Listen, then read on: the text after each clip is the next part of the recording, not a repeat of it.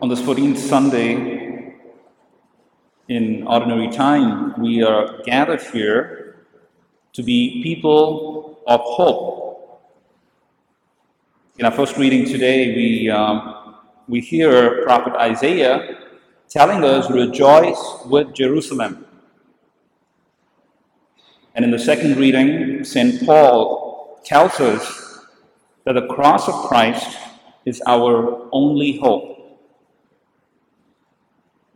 As many of you know, I belong to a religious community. Uh, we are called Idente missionaries. And our motto is believe and hope.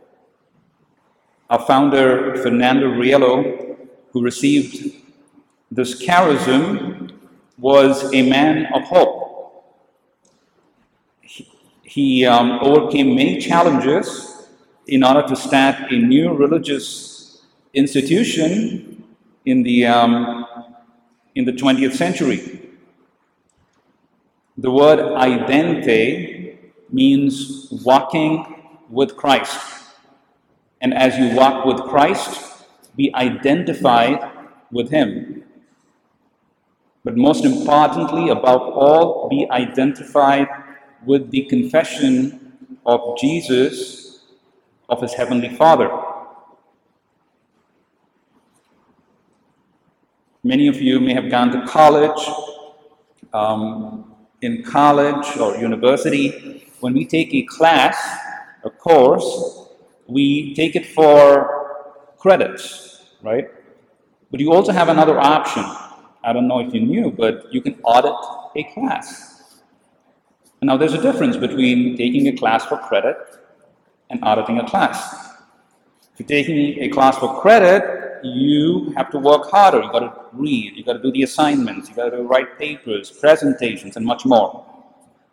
But if you're auditing a class, well, you don't need to do any of that. You just attend class, listen to your professor, and, and you go back home.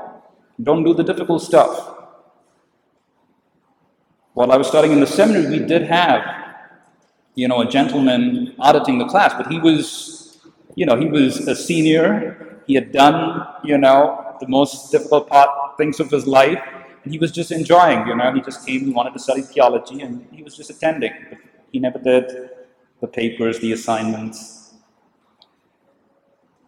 In the gospel today, we hear that Jesus has taught his disciples everything. All this while he's been teaching, and he's taught everything. And now he sends them out two by two. If Jesus was a college professor, he would accept only credit students. They had to do the hard work. For Jesus, there was no audit, no students auditing his class. Everybody had to be taking the class for credits. I, um, I remember again in the seminary we had a, um, a professor, he taught at Boston College, and, um, and he was you know, teaching us some electives, and he was very particular about the students who would attend his class. He wanted the class to be small, probably like 10 students. Um, he wanted to ensure that these were you know, some of the best students who would do the work because his format was not lecturing, but more like a discussion you know, round table, we're discussing the readings, right? Um,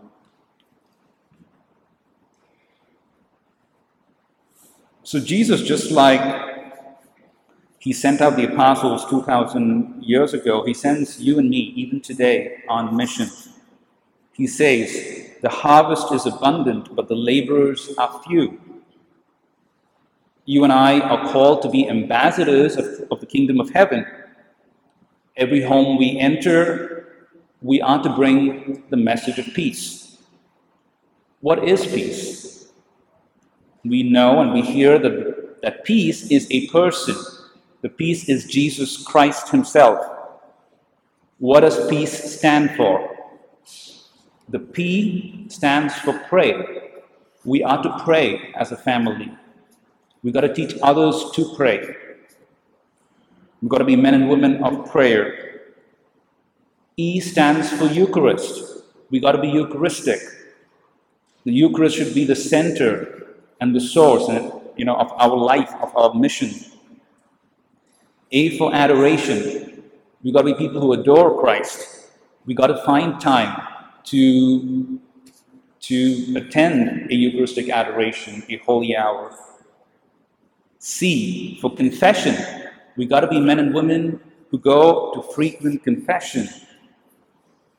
And E stands for embracing God's will in our life, even when it is difficult.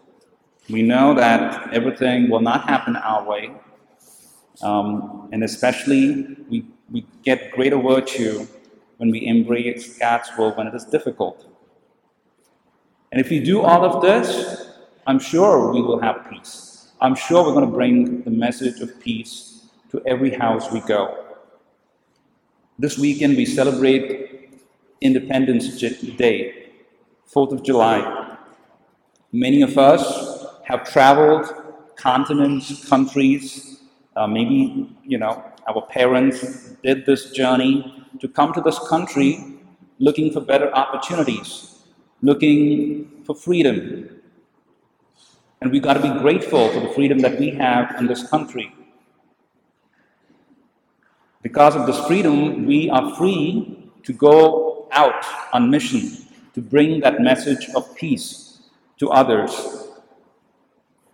But as we go out on mission, remember at the end of the Mass, when the priest gives the final blessing, there is a, a dismissal. Basically, we're being sent on mission after every Mass.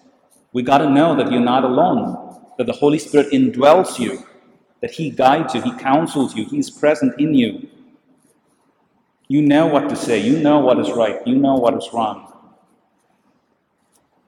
But as we follow Christ on mission, we will encounter the cross. And the cross will bring suffering, pain, and challenges. But we know ultimately it will lead to resurrection, it will lead to everlasting life. So let us be nourished today by the Eucharist.